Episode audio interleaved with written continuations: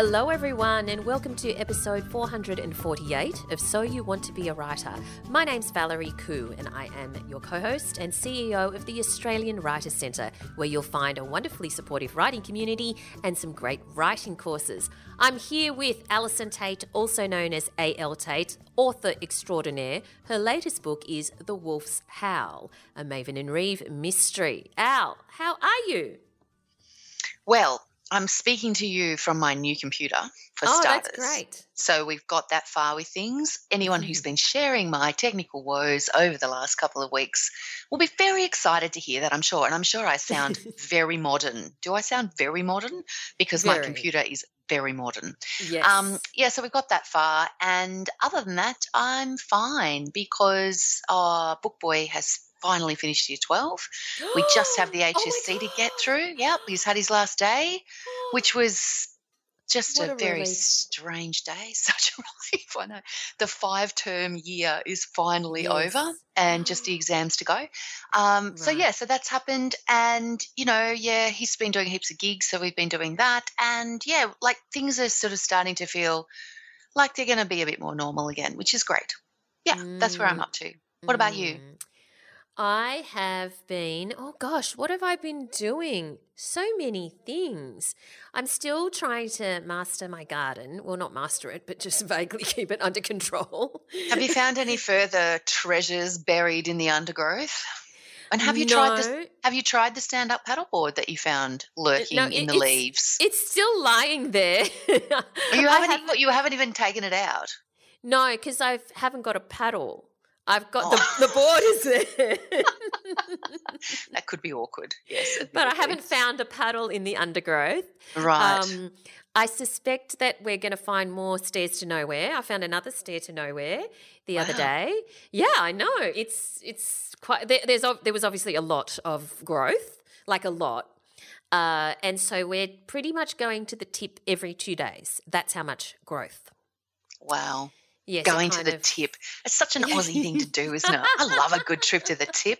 Do you guys have like a tip shop as well where they fossick through and take out all the best bits? And have you got there is a tip shop. Because the tip shop is a treasure trove of just great stuff. Yeah. We picked up a whole park bench there one time. Oh, so many bikes. Yeah, I think that's a tip if you are going on holidays and, you've got, particularly these days when the driving holiday is back and we're all whatever, if you have no room for the three kids' bikes and whatever, get yourself along to the tip shop when you get to wherever it is you're going, pick up a couple of clunkers for them to ride around for for a few days or whatever, and then take them back.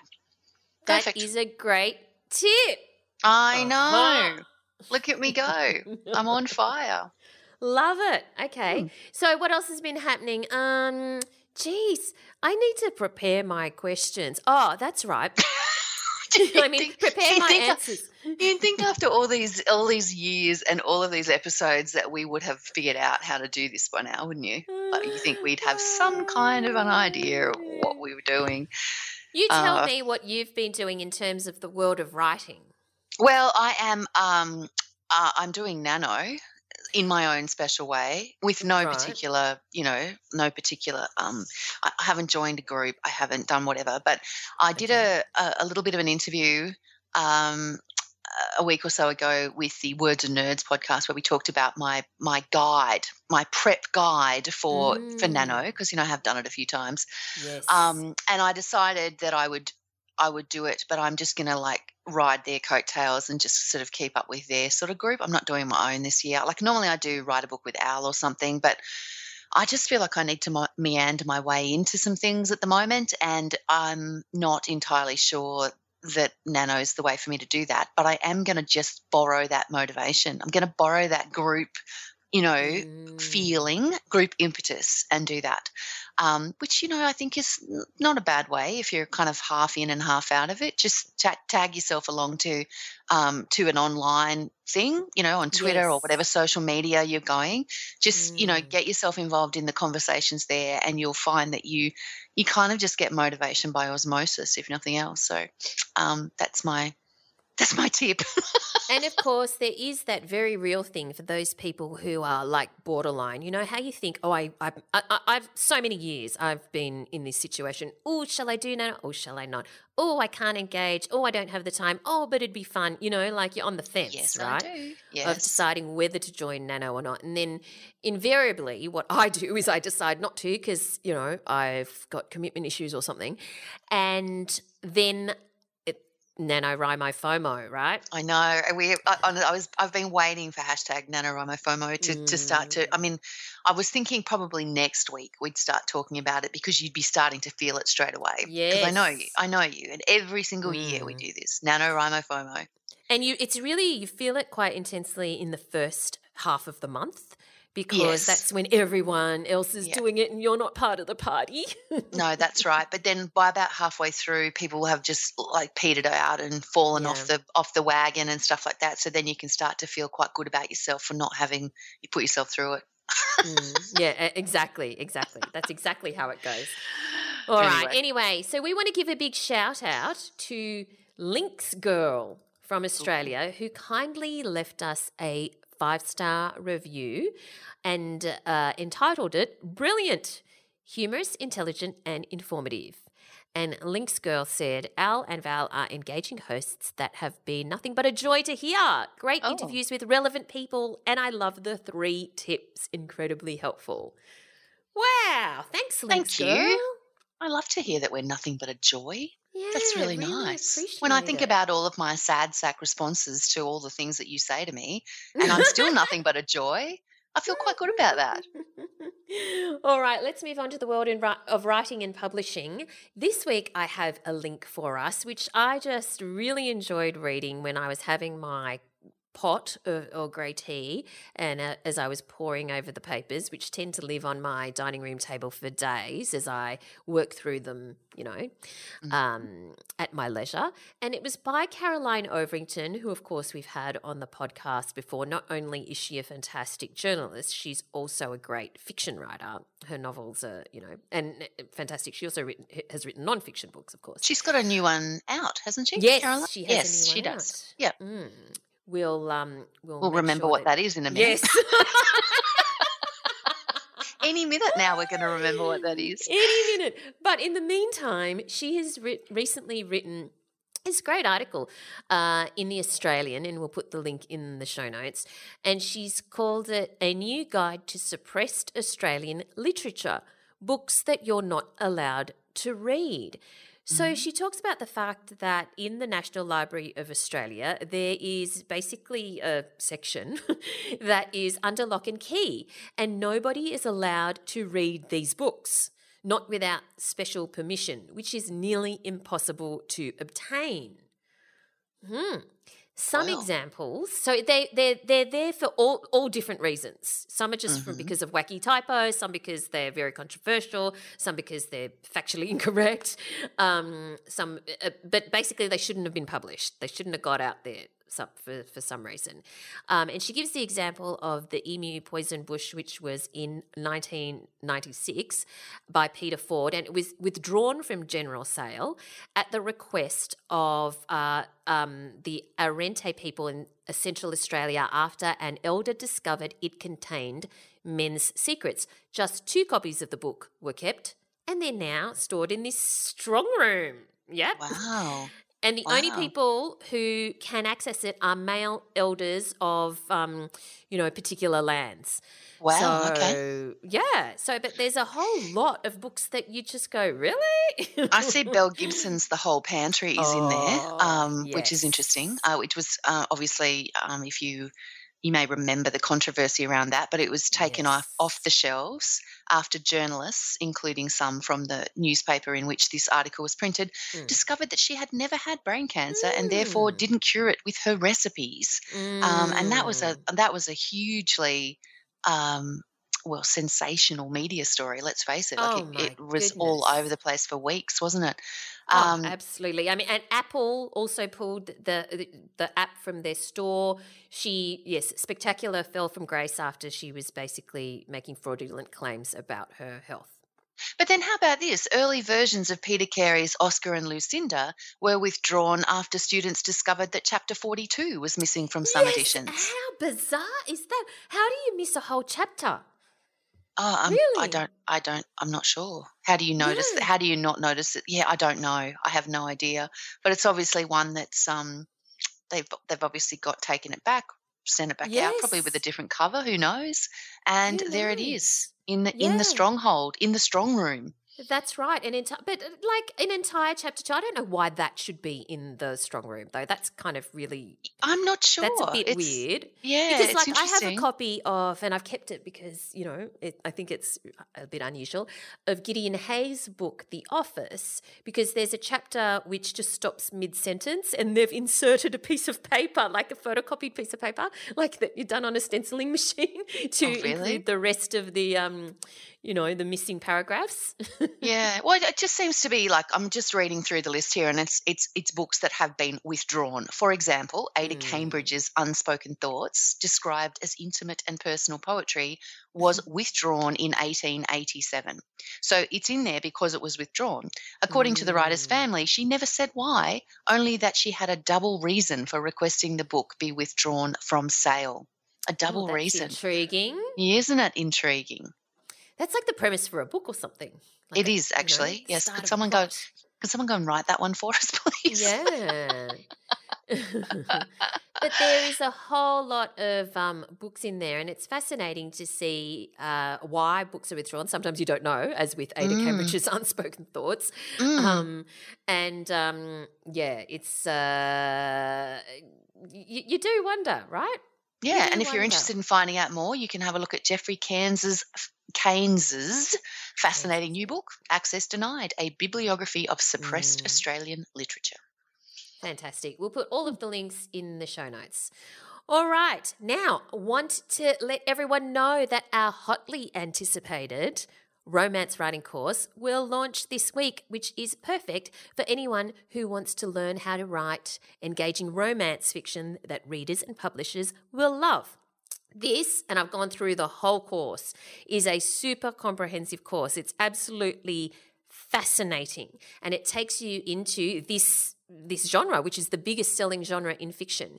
You'll learn everything from all the different genres and subgenres in the category, how to weave a tight narrative that's filled with interesting characters and intimacy, because, of course, that's important in romance, to the best publishing options for your book. Also, interestingly, it is you learn about the different levels of intimacy that you can write for different types of subgenres, because you've got to get the level of hotness or lack of hotness, sometimes sweetness, right when it comes to romance. But also, to celebrate the release of our romance writing course, you can join our free online live event happening on Thursday the 4th of November at 7:30 Sydney, Melbourne time, where course creator Pamela Freeman will be joined by romance author Carly Anthony, and together they're going to be sharing practical advice and insights on how to write your own romance novels. So if you want to know how you can join that, head to our special events hub at writerscentre.com.au and RSVP so that you can get all of the details to this free online event. So if you want to find out more about the romance course, just go to writerscentre.com.au/romance. writerscentre.com.au/romance to get this self-paced course at its special launch price. Now, let's move on to our competition this week. We have three copies of Bewilderment by Richard Powers, picked as one of the best books of 2021 in the Sunday Times. This is the brand new novel from the Pulitzer Prize-winning and Booker Prize shortlisted author of The Overstory. Theo Byrne is a promising young astrobiologist. He's also the widowed father of a most unusual 9-year-old. His son Robin thinks and feels deeply, adores animals, and can spend hours painting elaborate pictures. He's also on the verge of being expelled from 3rd grade for smashing his friend's face with a metal thermos. Sounds like a kid I know. What can a father do when the only solution offered to this boy is to put him on psychoactive drugs? What can he say when his son asks why the world that is clearly in love with what What can he say when his son asks why the world that is clearly in love with its own destruction? Oh, I did a workout this morning, and then I did a coffee, and the lady said, "You look exhausted." That's what happened. The only thing for it is to take the boy to other planets, while all the while fostering his desperate campaign to help save this one. Oh my goodness, I got through. Wow, that. Okay. Okay. Sorry, everyone. The book is a lot better than the delivery right there. That'll teach me not to work out before I do this recording. Okay, if you want your chance to win, go to writerscentre.com.au/win to win one of 3 copies of Bewilderment by Richard Powers. Entries close on the 8th of November. That's writerscentre.com.au/win. Now, Al, are you ready for the word of the week? Always ready, Val. Always. Okay. It is cacoethes. Cacoethes. C-A-C-O, cacoethes, E-T-H-E-S, cacoethes. Mm-hmm. Know what it is? No idea. It means an irresistible urge or mania. Yes. So you might say. So something like your irresistible urge or mania to share words of the week with me? Are we in the ballpark with that? That's right. It overcomes me every week. It really does. Cacoethes overcomes me every week to share the word of the week. Absolutely correct. All right, and that was the word of the week. This podcast is brought to you by the Australian Writers' Centre, a world leader in writing courses. If you'd like to write fiction for kids and teens, our 5-week online course, How to Write for Children and Young Adults, will help you get there faster. Find your voice, create characters, dialogue and plots to fit your age group and write compelling stories that young readers will love, all in a couple of hours a week. You'll also enjoy the convenience of learning from anywhere and get your very own tutor providing personal feedback on your writing. Find out more at writerscentre.com.au/childrensauthor. All right, so let's move on to our writer in residence this week. Who is it, Al? Well, our writer in residence this week is author-illustrator Sammy Bailey, and I have to confess that my cacoethes to do this particular interview was totally driven by the fact that I just want to know how it's done. So she creates these fantastic kind of beautifully designed, beautifully illustrated sort of encyclopedias of ugly animals, dangerous animals, and the latest one, which is about peculiar pairs in nature. And they have been, long-listed, shortlisted, and won all of the various awards in children's fiction over the last couple of years, and they're non-fiction. And the illustrations in them are stunning. They're like natural history sort of illustrations. And so it came as no surprise to me to discover that she had actually gone to university and done an entire degree in natural history illustration. So once I saw that, I had to follow up the story and find out how this all happened, because I just found myself thinking the books came about by chance. The books came about in one of those Cinderella stories that you never hear about. And I just wondered what I wanted to ask her what she was going to do with a natural history illustration degree had the books not occurred. That's actually the whole reason why I did this interview. No, not really. I'm joking. But they're beautiful non-fiction for kids, and it's a great story. So I hope you enjoy the interview. Sammy Bailey is an Australian author and illustrator trained in scientific illustration through a Bachelor of Natural History Illustration (Honours). Her first book, The Illustrated Encyclopedia of Ugly Animals, won the Children's Indie Book of the Year Award and the Australian Book Design Awards, and was shortlisted for a host of other awards, while her second book, The Illustrated Encyclopedia of Dangerous Animals, received the Honour Award for the CBCA Eve Pownall Award and was also shortlisted for many other awards. Her third book, The Illustrated Encyclopedia of Peculiar Pairs in Nature, is out now. Welcome to the program, Sammy. Hello, thank you. What an entrance. I feel very special. Oh, yes, I put on my best voice for that one.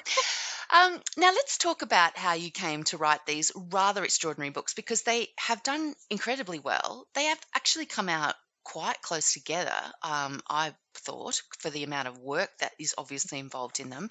And they're really a beautiful, beautiful set. Now, your first love is clearly illustration. The Bachelor of Natural History Illustration does give that away a little bit. How did you come to write your first book? Well, this is always a fun story because it's never what anyone expects. And I found that the more authors I talk to, more illustrators I talk to, they almost every single one of them has a bizarre story as how they entered. So essentially, it all started with the illustration of a bin chicken, and that is an ibis, Australian white ibis, if you don't know. And so I was at uni, I was in my third year towards the end of the year, and I was starting to get to that point where I was like, okay, now I have to figure out what I'm going to do in the real world, as most uni students do, and it gets really overwhelming, really scary, and especially creative-based careers. You have this whole other world of pressure to try and figure out how you're going to pay the bills with your job. So I was dealing with that. That was enough. And then I was also having to create my body of work for this last assignment. And we were able to choose our theme, and I chose Australian wetlands, New South Wales wetlands. And I wanted to do a portrait of an ibis. So I did this detailed A3 close-up portrait of this, bald, wrinkly, funny-looking ibis to basically, because it was kind of, I think it was around 2017, and so this was around the craze when ibis were, the bin chicken joke was going off and the merch were everywhere, and everyone loved to joke about the bin chickens. And so I thought, why don't I look into the bin chickens, see if there's anything unusual about their story, admire, their true inner beauty, because although that they look funny and they're in the bins and yada yada, I think that it's important to understand what is happening with them. Absolutely. And so I basically looked into them and found that their habitats are being destroyed at a rapid rate, especially in the Sydney areas and built-up cityscapes, which is why they're in bins, because they're looking for food, and they have adapted really well, in my opinion, to be able to use their beaks for the bins and not go extinct, which is really the other option. So that's why I focused on them, and I did up a bit of a blurb, and that was part of my project. And then a competition with the Australian Museum was running. It was the first one where they did a scholarship with the it was based on the Scott sisters, and I'm not sure if you know who they are, but they're some really influential women back in the day who lived in Newcastle and were essentially the first female scientific illustrators. And so it was based on them, and I entered, and I just so happened to be the co-winner with another lady from my degree, and they put the article and the information about my ibis and the picture in Sydney Morning Herald. And then it just so happened again that the publisher and the head of children's publishing at Hachette was reading the paper, saw my illustration of the bin chicken, and contacted me and said, do you want to make a kid's book on ugly animals? Wow. That's quite a story. It is. It's hard to compress. No, but it is really like it's the Cinderella story, isn't it? Like the fairy godmother swept in and said, "Write me a book," right? Exactly, and that's why I get some people contacting me saying, do you have any advice to have into the publishing company industry or kids book industry? And I'm like, look, I can give you my best advice, but I don't really have, my story is kind of different, and I can't offer too much help with my experiences, unfortunately. So let me ask a couple of questions here. I've got one question that came to me as you were having that conversation. Generally speaking, where would you go with a Bachelor of Natural History Illustration? Like, what is the career path for that? It is a very niche degree, and it is the only one in the Southern Hemisphere at Newcastle Uni, which is where I studied. And when I began my course, there was around maybe 30 students studying. And then when I got to honours, which was the fourth year, there was, I think, 6. So right. It's not a huge degree. A lot of people did, pop in for some courses and then they dropped out and you had very different people from different, lives, and me entering straight essentially from school. You had people who were ex-teachers who were either retired or, maybe wanted a break. We had med students. Everyone would come in. And so not everyone has a goal of making a career from it. And I think that's why, unfortunately, the uni course has been cut because it didn't have the highest rate of graduates finding jobs in the field. It was more so about the experience you gain and the talent and the stuff that you learned, which was really valuable. But what I used to tell people, because people would ask me this all the time, what are you going to do with your life? You could become textbook illustrators. So you could do all the incredibly detailed and sometimes gory illustrations for medical textbooks. You could do, animal infographics in general. You could go down the design route. You could go down the biology route. You could make kids' books. Clearly. You could make adults' books. You could make almost anything, or you could use your skills to be freelance and do commissions for people. You could do murals. So anything that basically focused on art and or science, you could step into any of those worlds. All right. So you've stepped into book publishing, like with your picture in the paper and the bin chicken. Yeah. What was your response when she said, can you make me a book about ugly animals? Because it is quite an undertaking and you've obviously never done a book before. So what was your kind of first thought and your first steps? It was, it was funny because she didn't contact me directly because she didn't have a way to actually contact me. So she found out that I went to uni and contacted my lecturer. And so my lecturer forwarded me on the email that said, I'd love to get in touch with Sammy for a kid's book idea, blah, blah. And he I remember he said, oh, this sounds promising. And so he forwarded it on and we were both like, oh, wow, I wonder, this might help with this might be a fun honours project. That's what we were thinking of mainly, that I could use this concept of making a kid's book or what goes into making a kid's book for my honours project. And that would realistically be as far as it went. If it ever got published, we were both very grounded in the sense that this is not the most common way to start your career. So don't get your hopes up. And I'm glad that was the way that I did go, because I didn't have these unrealistic expectations. So as soon as we got involved in talking about the contract side of things, when you start talking about actually making a book, that's more so when I realized that it was a bit more serious and there was going to be something, whatever it was. Ooh, I'm going to produce something. Yeah.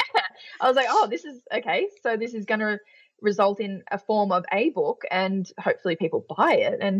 And so I remember we started with, I think it was 50 animals for the book. We were like, okay, we'll do 50 animals. Publishing team were absolutely amazing and said, we give you full creative control. We love your illustrations. So you choose the animals, you illustrate them how you want, and then we'll work with the designer to put it all together. Wow. And I said, okay, what about the writing side? Are you going to get an author in? And they were like, oh, no, you're going to do it. And I was like, I'm sorry. I beg your pardon. Wow. So it was completely unexpected because, for all they knew, I didn't know how to write. I didn't know how to do anything to do with writing. So they really had all of their faith and they put it in me, and it made it a lot more daunting in a way, but it made me realize that this was something that I could do to really show how hard I can work, how if I really want to focus on a task, I can do it and I will get it done. So I said, let's push it up to 60 animals instead of the 50. Oh, wow. And I will do all the line drawings as well, the size comparisons. And so it was about a year from start to handover of the artworks and text. And in that year as well, I was doing my honours thesis. And I also went to Borneo for 2 weeks. So I was a busy lady in that time. So given that you're not technically, or you, at that point you were not technically a writer, how did you, had you done much writing at all? Obviously you'd done uni stuff. Did you approach it like a uni project? Is that how you approached the writing aspect of it?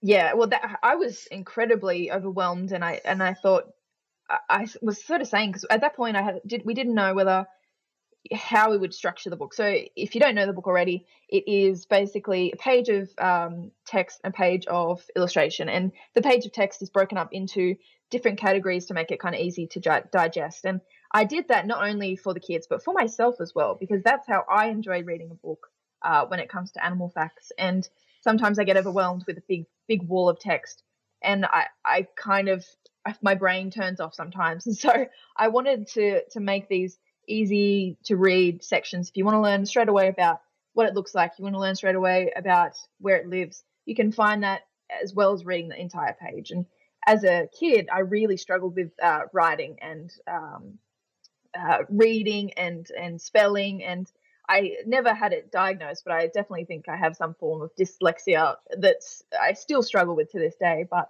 and so I would constantly, you know, be getting red crosses on my essays and stuff in school, being like, you spelled that wrong, or that phrase wrong, or, you know. And so I had a lot of self-doubt when, you know, thinking, okay, now I have to write my own book, but I'm a terrible writer, what do I do? And so the publishing team were great. They said, you know, we want this to be for kids at the end of the day. We don't want a scientist to write it, because we want it to be easy to read for kids. We want you to write it in your way, do your research, and format it in a way. We'll obviously have editors helping you with spelling and grammar errors. But and so it took a lot of pressure off, and I was able to really focus on, just like I had done for uni projects, when you're researching, you know, like an ibis, you're looking up the description, you're looking up where it lives, its conservation status, you know, you're also finding along the way the fun facts and its scientific name. And I was able to use all of that knowledge and practice and turn it into my own way of writing and reading and learning and put it in a book. So did you basically approach it as in, what do I want to know about this ibis? Was it like, what would I want to know if I opened this, if I was a kid and I opened this book, what would I want to know about this ibis? Is that how you went about sort of structuring your research, in the sense of, you know, okay, it lives here, its conservation status is this, it has these characteristics. Is that like, yeah. Was it sort of that sort of underpinning the research? Yeah, definitely. It was more so, what would I want to read as a kid? What would I want to read now? Because I don't want to limit it to just kids. I want adults to enjoy it, which is really important, because a lot of the time adults are the ones reading it to their kids. And so I thought, you know, these are the things that everyone wants to know about an animal, as to, you know, where it lives, maybe how big it is and stuff like that. But I thought not many kids, maybe not all kids anyway, want to know or either think to know about the conservation status of an animal and what that means. And so that was something that I learned in uni that was really important to me. And I thought, I don't want this to be just a pretty book. I want this to be a book with a message behind it, and I want that message to be animal conservation as well, and teaching these kids from a young age what conservation status means, what it means to be endangered or of least concern, the positive and negatives that are behind that, and then in more detail, what are the different things that these animals from all over the world are facing, and what are the threats? And unfortunately, the most common, you know, theme behind those threats are humans and human impact. There's almost occasionally a predator that, you know, is eating too many of these fish, but almost all of the other reasons were humans are destroying their environment, humans are hunting and destroying too many of them, overfishing, everything you can imagine it is involving humans. And I wanted that message to be learnt by kids early. This is what an impact, how big of an impact humans can have, let's lower and lessen that impact. So how did you go about researching the material? Like, did you go to the Natural History Museum? Did you Google? Did you go to Borneo, clearly? What sort of, like, you know, how did you sort of look at the sources, and what did you do there? Yeah, well, I wish I could have gone to the lengths I did, where I went to Borneo to study the proboscis monkey. I wish I could do that for every single animal in the book. I'd be very poor but very well travelled. Yes. So because there's 60 animals in the book, and I believe, I don't know off the top of my head, but definitely less than half are Australian in all books, but it's particularly the ugly animals. And so I wanted to make sure that if I hadn't had the ability to visit this animal in person, which you know, maybe I can see a cassowary at a zoo and learn about their, but things like a blobfish or an Antarctic scale worm where I can't actually see it, I can't visit it in its habitat because it lives very far down the ocean, and I can't get, you know, the stuff that I want if I visit it in person. So essentially it came down to a few really important websites, and the main one that I would always start with was the IUCN Red List of Threatened Species. And if you're not familiar with that, it is essentially a worldwide database of animals and they're increasing their plant range as well from all over the world. And you type in their scientific name or sometimes their common name, and it brings up they almost have all animals. There are a couple that are listed that do not exist on there yet. And I think the blobfish is one of them, which is quite tricky. And so it has their scientific name, all of that really important information as to, you know, when it was discovered or who by. It also talks about where they're found, their distribution, talks about the threats they face, their conservation status, which was the most important thing because that is the most reliable source for conservation status of an animal unless you are able to go to that location and talk to experts in the field as well. And so I would start there, and it was just a great way of sort of having this page of succinct information about a creature that summarized it in a scientific way that was reliable and not like Wikipedia. Yeah. And so I made sure that that's where I started. And then I would go to, if it was an Australian animal, I would visit the Australian Museum website and find, you know, maybe what information they had. And I would also look at National Geographic, Australian Geographic, a lot of different zoo websites across the world, and Australia had a really good database about their research programs. I would contact scientists in, you know, experts of certain scientific fields. I would go and look at scientific papers and try and read my way through the really complex text there and try and figure out what I could take from that to then share with kids, which was kind of complex sometimes, but I would read books. I've listened to podcasts. I was doing almost everything that I could imagine to get the information that not the most normal and basic information that everyone already knew about a creature. I wanted to go further than that and explore the unexplored, essentially. Which is interesting because then you end up with an awful lot of information. Like you've got, like what you're just talking about there, I'm just imagining this stacking up, you know, like even if it was just like printouts off the computer. How did you then work out what to leave out? It was huge, and especially with this most recent book where it's peculiar pairs. And so as you can imagine, it's double the illustration because I'm doing two creatures, but it's also double the research and double the results. And so I'm trying to, with the same slightly larger word, limit.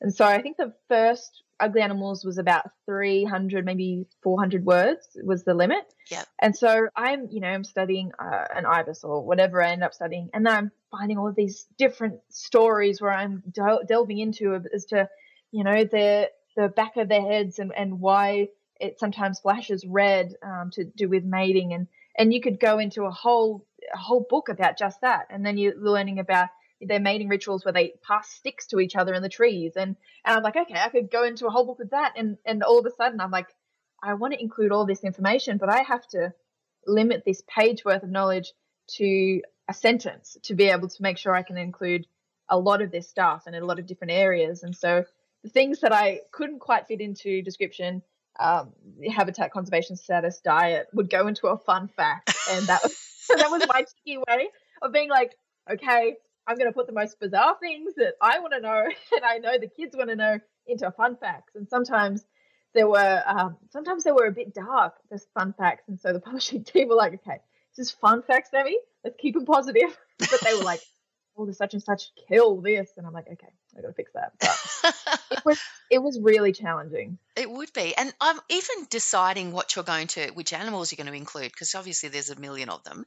You've got your ugly ones, you've got your dangerous ones, so you and your peculiar pairs. You've kind of clarified them from that perspective, but there's still an awful lot that you could choose. So, do you work out which animals will illustrate best? Is that how you make the decision of who's going to make the cut for the book?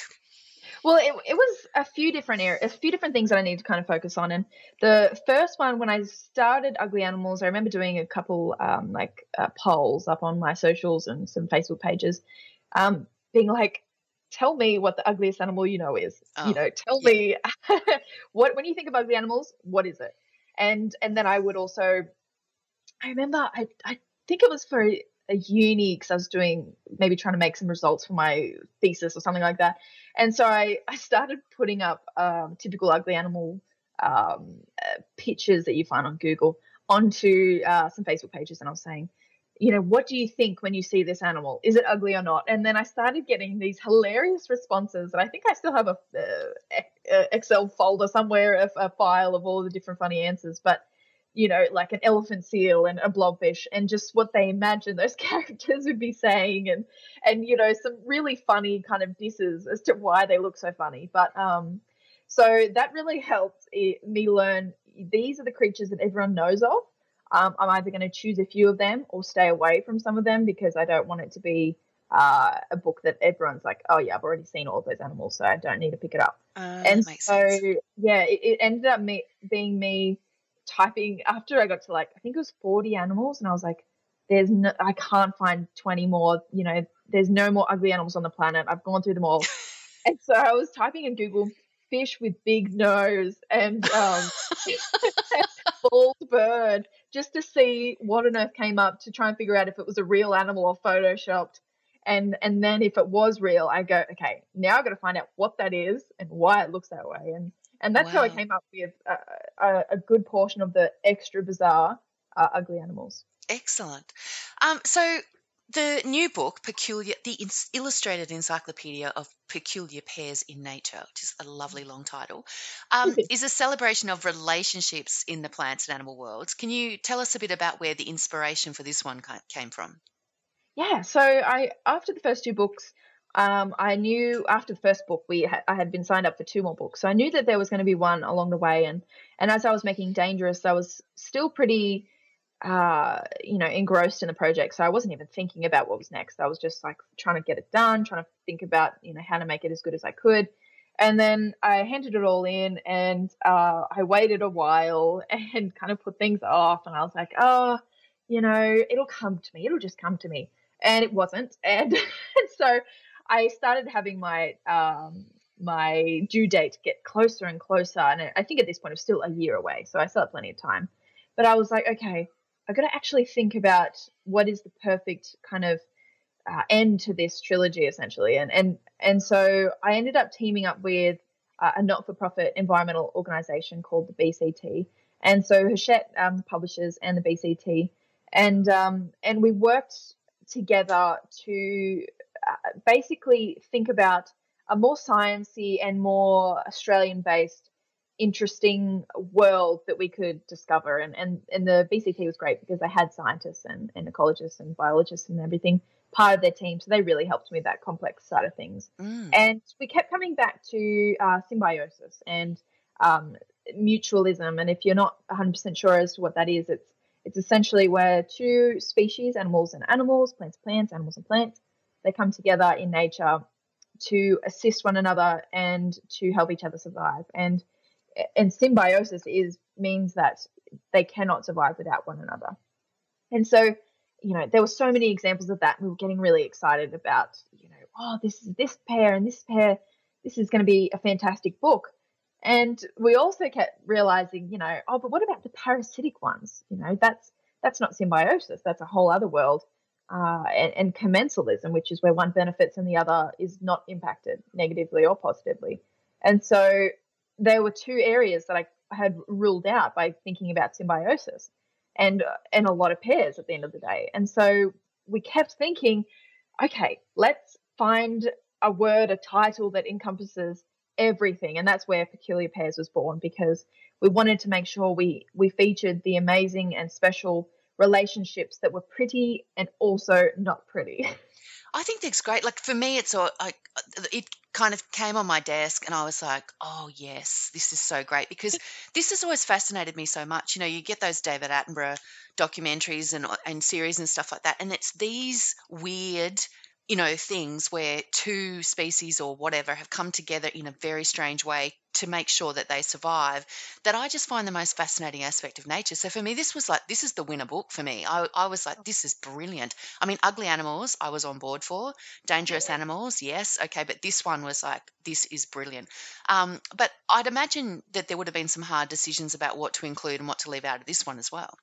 Yeah, and as I was making it, I was like, I had this realization that this is the best concept that I have thought of so far in this point of time. Like, I loved Ugly Animals, I loved Dangerous, and I wouldn't change it for the world. And so I'm so pleased that I'm able to have three books that I'm incredibly proud of, that reflect me as an artist, me as, you know, an environmental advocate, and everything to do with that. And so I was really excited to and passionate about working on these projects, which I find is really important when actually making a book, because you want to enjoy it at the end of the day. But so many of these pairs were complex, and I was trying to figure them out, and I had this Word doc of 1 to 60, and I would put in the peculiar pairs, and they were constantly getting swapped out by other pairs.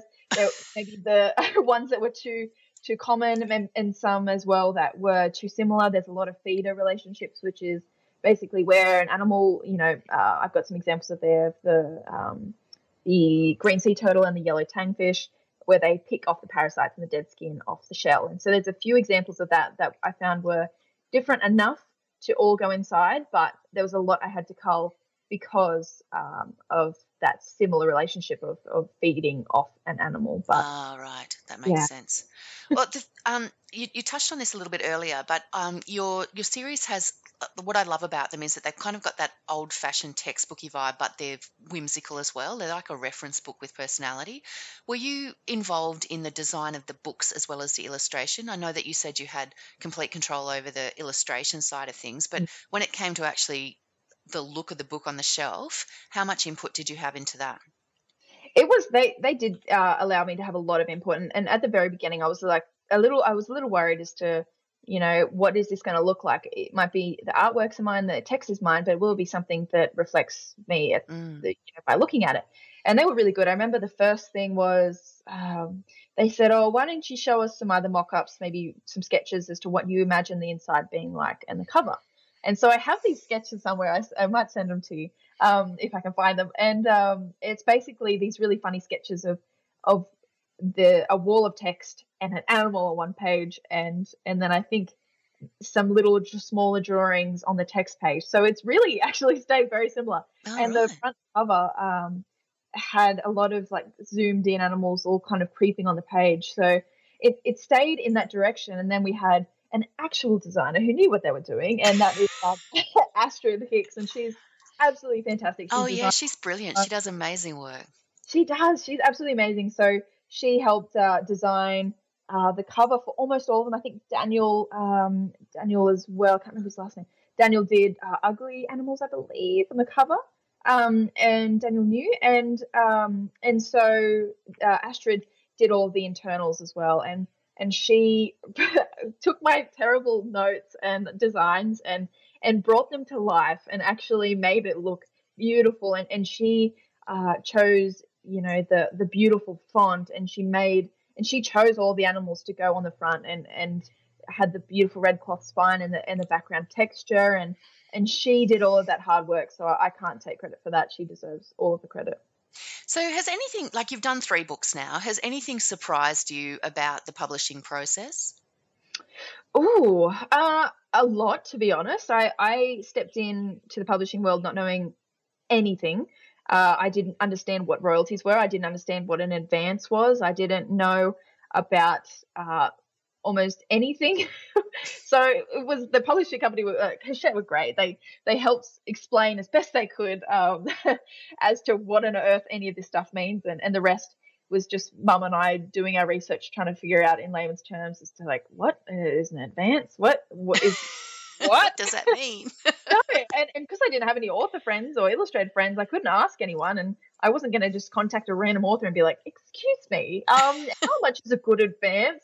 And so fortunately, I have a wonderful publishing company, and they gave me a great deal, so I didn't need to worry about being ripped off. But I know that a lot of people who step into the world who aren't so fortunate to get a good or reliable company can feel overwhelmed and sometimes get a bad deal or ripped off. So that has been great for me on my end. I'm trying to think anything in particular. I would say it would have to be just the advanced side of things, understanding, you know, when you earn your royalties, and I don't know if many people know, but you don't actually start earning royalties from a book until your advance is paid off and until it's earned in royalties, which is, I can't even explain it today, but that was something that I found most interesting. Yeah, okay. So you're working as a full-time author illustrator now? I am. This is my first, I would say, year, pretty much 12 months in the month now as to me working as a full-time author illustrator from home. It's been very exciting. Fantastic. So that means that you've essentially done like at least one of these quite time-consuming, I would imagine, books, if not more, while you were doing other things as well. So how did you fit it all in? Well, the first book, so I was doing my honours, and I was also working in retail at Smiggle. And if you don't know what Smiggle is, it's a stationery, very smelly, very colourful stationery store. And so a lot of my co-workers there, they were along for the journey and finding I think I worked like a couple days on the weekend, maybe sometimes during the week, so it wasn't too crazy, and they were like 3-4 hour cover shifts, but I'd pop in and tell them the news about the book and just the book kind of deal, and they'd be like, oh, that's so exciting, and the next week I'd have more information. And then I left that job, went overseas to Borneo for 2 weeks for uni. It was to do with uni as well. And then with Dangerous Animals, I had a break between half of the book, so between one half of Uglies and then Dangerous. And so then I started working at another retail store, Dangerfield, which is a fashion brand, and absolutely love it. And so I was working there for a while, and so those co-workers, they got to learn the journey of Dangerous Animals with me, and it was really special being able to share that, and I made so many great friends along the way. And so towards the end of the first year of the pandemic, which however long ago was that, end of last year. And time has no meaning. Oh, I'm just trying to think back. I stopped working because I think everything started to close, so it kind of worked well. And I said, look, I need some time off to finish this Dangerous book because the deadline was coming. And so I stopped working there. And from then, the pandemic kind of continued. And so I stopped, and then I was able to find my feet. And I was able to, with this third book, get a grant from the Biodiversity Conservation Trust, which basically kickstarted me into working full time as a career, and that, along with, you know, the book royalties incoming and the advances, really helped me kind of not feel scared to step into full time work from home, and now I can't imagine doing anything but this. So how do you promote your books? Because, you know, several of them have come out in the pandemic. Are you very active on social media and you know, that sort of stuff? I am, and that's probably it's probably a bit of an excuse that I'm always on there promoting my social media, but I'm usually just always on there looking and liking and commenting on other people's stuff. On TikTok, I've been sucked in by TikTok now, and so you're doing TikTok? I am. I've just dived into the TikTok world, so I feel like an old woman on there. You feel like an old woman. I feel like everyone knows that I'm over, you know, 18. Over 18. Oh, no, yeah. Run away. Exactly. So I feel like I'm going to get chased off there. But no, it's a really good app, and I think it's a really good way to just get on some of those trends. They're so funny, some of the sounds, and you can make videos too. So I've really enjoyed that. So what do you do there, Sammy, just out of interest, and how do you see it as part of your book promotion? So there's so many people on TikTok that have different areas of interest, and there's an art TikTok, there's book, I think it's book talk is what like everyone kind of talks about. And my way of involving my own art is there's a couple of trends. I think the first or second one I did was it was like a sound. It was like calling all artists, show me your favorite artwork, show me your least favorite artwork, the one that took the longest, the shortest, and some other things like that. So I flashed up some of my different ugly animals over the years, and I think that went semi-viral and got maybe 100,000-ish views or something like that. What? And I was like, I know. And my social media on Instagram has stayed at like 4,000 or 5,000 for 10 years almost. So I was like, what is happening? They haven't all been that successful, unfortunately, but they usually involved, different sounds, either showing me my painting, my time lapse of me painting an animal, or maybe just showing, I can't even remember what else is on there, different dangerous animals and progress from my early artworks in primary school to now. So I find it's a really silly and not so serious way to promote your work. It's a great medium for visual artists, I think. Like it's a great, like, being an author illustrator, I think the illustration aspect of it works so well, particularly on the video platforms. It's not as easy when the most exciting thing you do is sit in front of your computer and type stuff. Hey, you never know.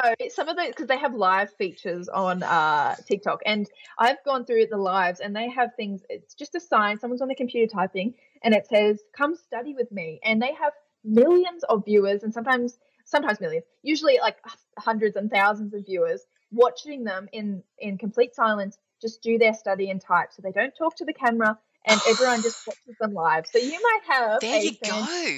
I could go viral just typing very loudly and very fast. It'll work beautifully. Some people fall asleep and they film themselves, and people watch them sleep. So oh, no. I'm sorry. It wouldn't be the strangest thing. You just lost me right there. So what are you working on now, Sammy? Well, I'm in the fun stage of doing this promotion and sort of telling people about my new book. So that's taking up most of my time at the moment. And I'm also in the fun stage of working out the concept for book 4.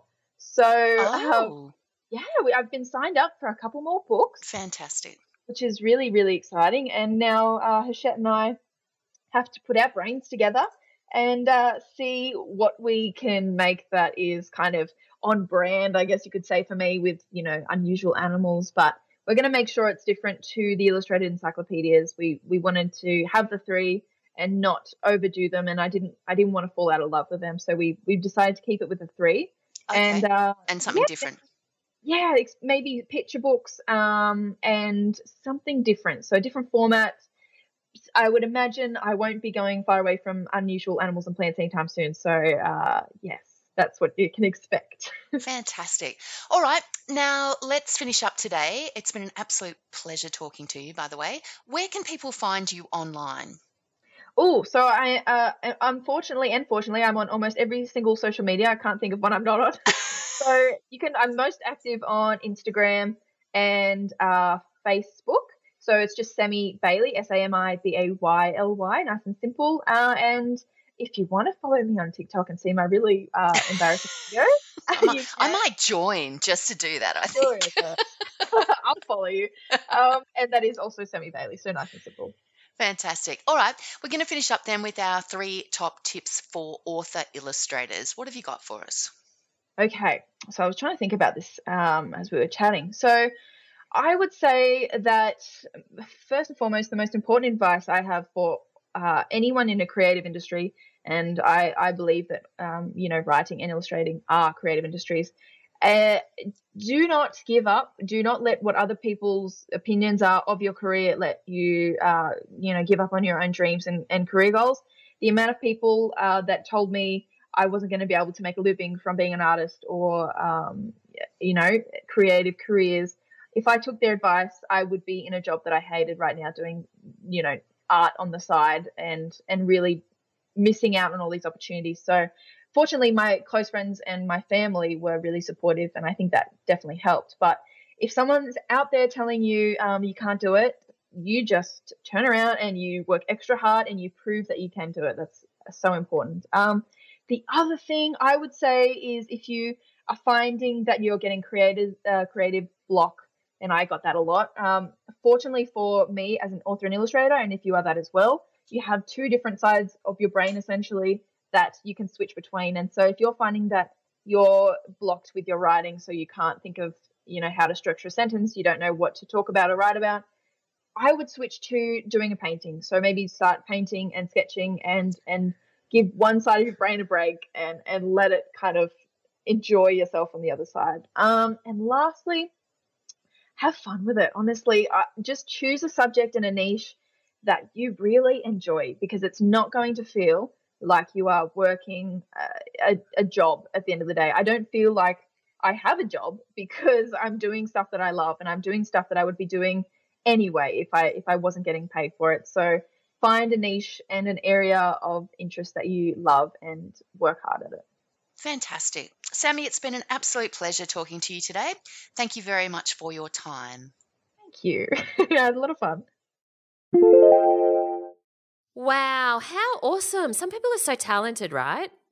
Oh, and so young. Let's just take a moment there. It's such an enjoyable interview. I really hope that our listeners enjoy, listening to that as much as I enjoyed doing it, because I just found it also interesting. And going down that rabbit hole it's such a pleasure. It's one of the great things about what we do. We do it for love, and those are the moments that just make the whole thing worthwhile, I think. Yeah. It was really, really, really good. What were you doing when you were 25?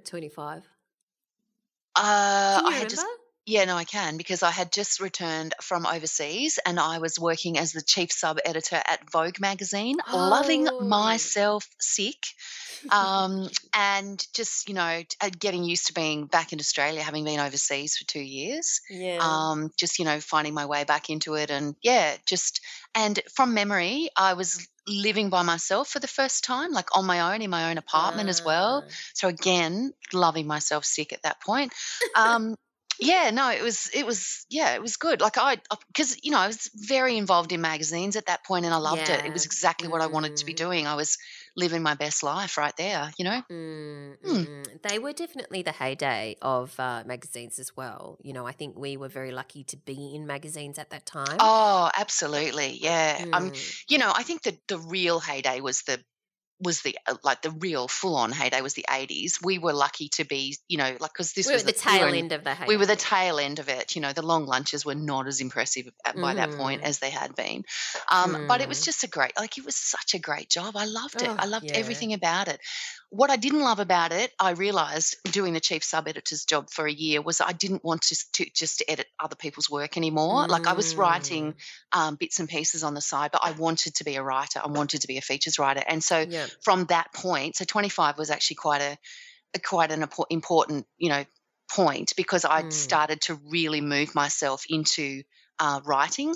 And when I finished the chief sub-editor's job, I decided I wasn't going to take another. There was quite a few, editor sort of jobs available to me at that point, and I decided at that point I wasn't going to do it because I wanted to move into features. I wanted to do that. So I took a job elsewhere in a sort of more of a corporate environment and freelanced on the side, and that's how I built my portfolio. So I was working a million hours a week, but what did I care? Because I was 25, I was living in my own apartment, I could do whatever I wanted. I was eating tuna and chickpeas for dinner most nights. It was fine. And I was also totally fine. I had also at that point started writing, romance novels. I was beginning to move into that as well. I was, dabbling in that while I built my voice in features. So it was 25 is a big year. I think it often is. Yeah. Not as big as, Sammy's, obviously, but I think it's amazing that she had such a clear idea of what she wanted to really do at that point. But I have to say that at 25, I was doing exactly what I wanted to be doing too. Yes, I think it's just when I look back on it, I was really lucky that way. It worked out well. My equivalent of chickpeas and tuna was because when I was 25, I was at Girlfriend magazine, and it was just the most exciting thing for me at the time because you got to meet so many interesting people and meet celebrities and stuff like that. So fun. When you look back on it, we worked so hard, but it was so fun. It was so much fun. And to this day, I still love it. Canned peeled tomatoes and onion and balsamic vinegar. The number of times I ate that. That's even worse. You didn't even have a protein in that. You had a can of tomatoes. Mm-hmm. Is that what you're telling me? And you would eat onions, fried onions. Yeah. See, at least I had a tin of chickpeas and a tin of tuna. And if I was feeling really, really exotic, I would add, a red onion and then throw some balsamic over the top. And the number of times that I ate that for dinner at 9:00 when I got home at night, so many times. Because, we were doing those hours, those really long hours, So anyway, God, listen to us. It's like we've just totally forgotten that we have hi out there. We do know you're still there, and we are rabbiting on like we've just met at a reunion after 20 years. Oh, my God, that's crazy. Sorry, Sammy. Right. We're not trying to take away the limelight there. Where do we find you online, Al? You'll find me because now I'm a children's author and I have moved into a totally different world. You will find me at AlisonTate.com, ALLISONTAIT.com. You'll find me on Twitter at Al Tate, ALTAIT, and you'll find me on Facebook and Instagram at Alison Tate Writer. And you, Valerie, where do we find you these days? You'll find me at Valerie Koo on Twitter and Instagram and over at ValerieKoo.com. And hopefully you'll join us in our Facebook listener community, because we're always in there and it's great to see all the conversations from listeners of this podcast who are Valerie talking about all things writing. And Valerie will share her recipe for tin tomatoes with onion and a dash of balsamic. It's pretty simple. We'd like to know, actually, you know what? Like, talk us through your go-to meal when there's like when you were 25 and there was nothing, you know, to be had in the cupboard. What was your go-to stand-up in the kitchen meal? I'd love to know. I really would. Yeah, absolutely. This wasn't even like because there was nothing in the cupboard. It was just that was my. This was your choice. Oh, this is what you chose to eat. What I ate because it was easy. That's amazing. And I was poor. I had protein. I was having protein. Look at me. I was probably too poor for protein. I know. That's the other thing that people never understood about magazines was how little money there was in working in it. You were when you're on staff, when you're on staff. When I mean, you know, I'd be at Vogue and people would be swanning past in $3,000 outfits, and I was in tuna and chickpeas. Yeah, absolutely. Because and I tell you what, the tomato and balsamic thing, the tomato and balsamic thing is a thing because when you and I were at Clio, you know, the fashion assistant, that's all she had for lunch, a punnet of cherry tomatoes with balsamic vinegar because, you know, that was all she could afford. Yes. Yes. Yes. All right, let's move on. Move on. I think we're finished and we're still talking. Thanks for listening, everyone, and we look forward to chatting to you again next time. Bye. Thanks for listening to So You Want to Be a Writer. You'll find the show notes at writerscentre.com.au/podcast or sign up for our awesome and often hilarious weekly newsletter at writerscentre.com.au/news, where you'll find writing resources, giveaways, competitions and much more.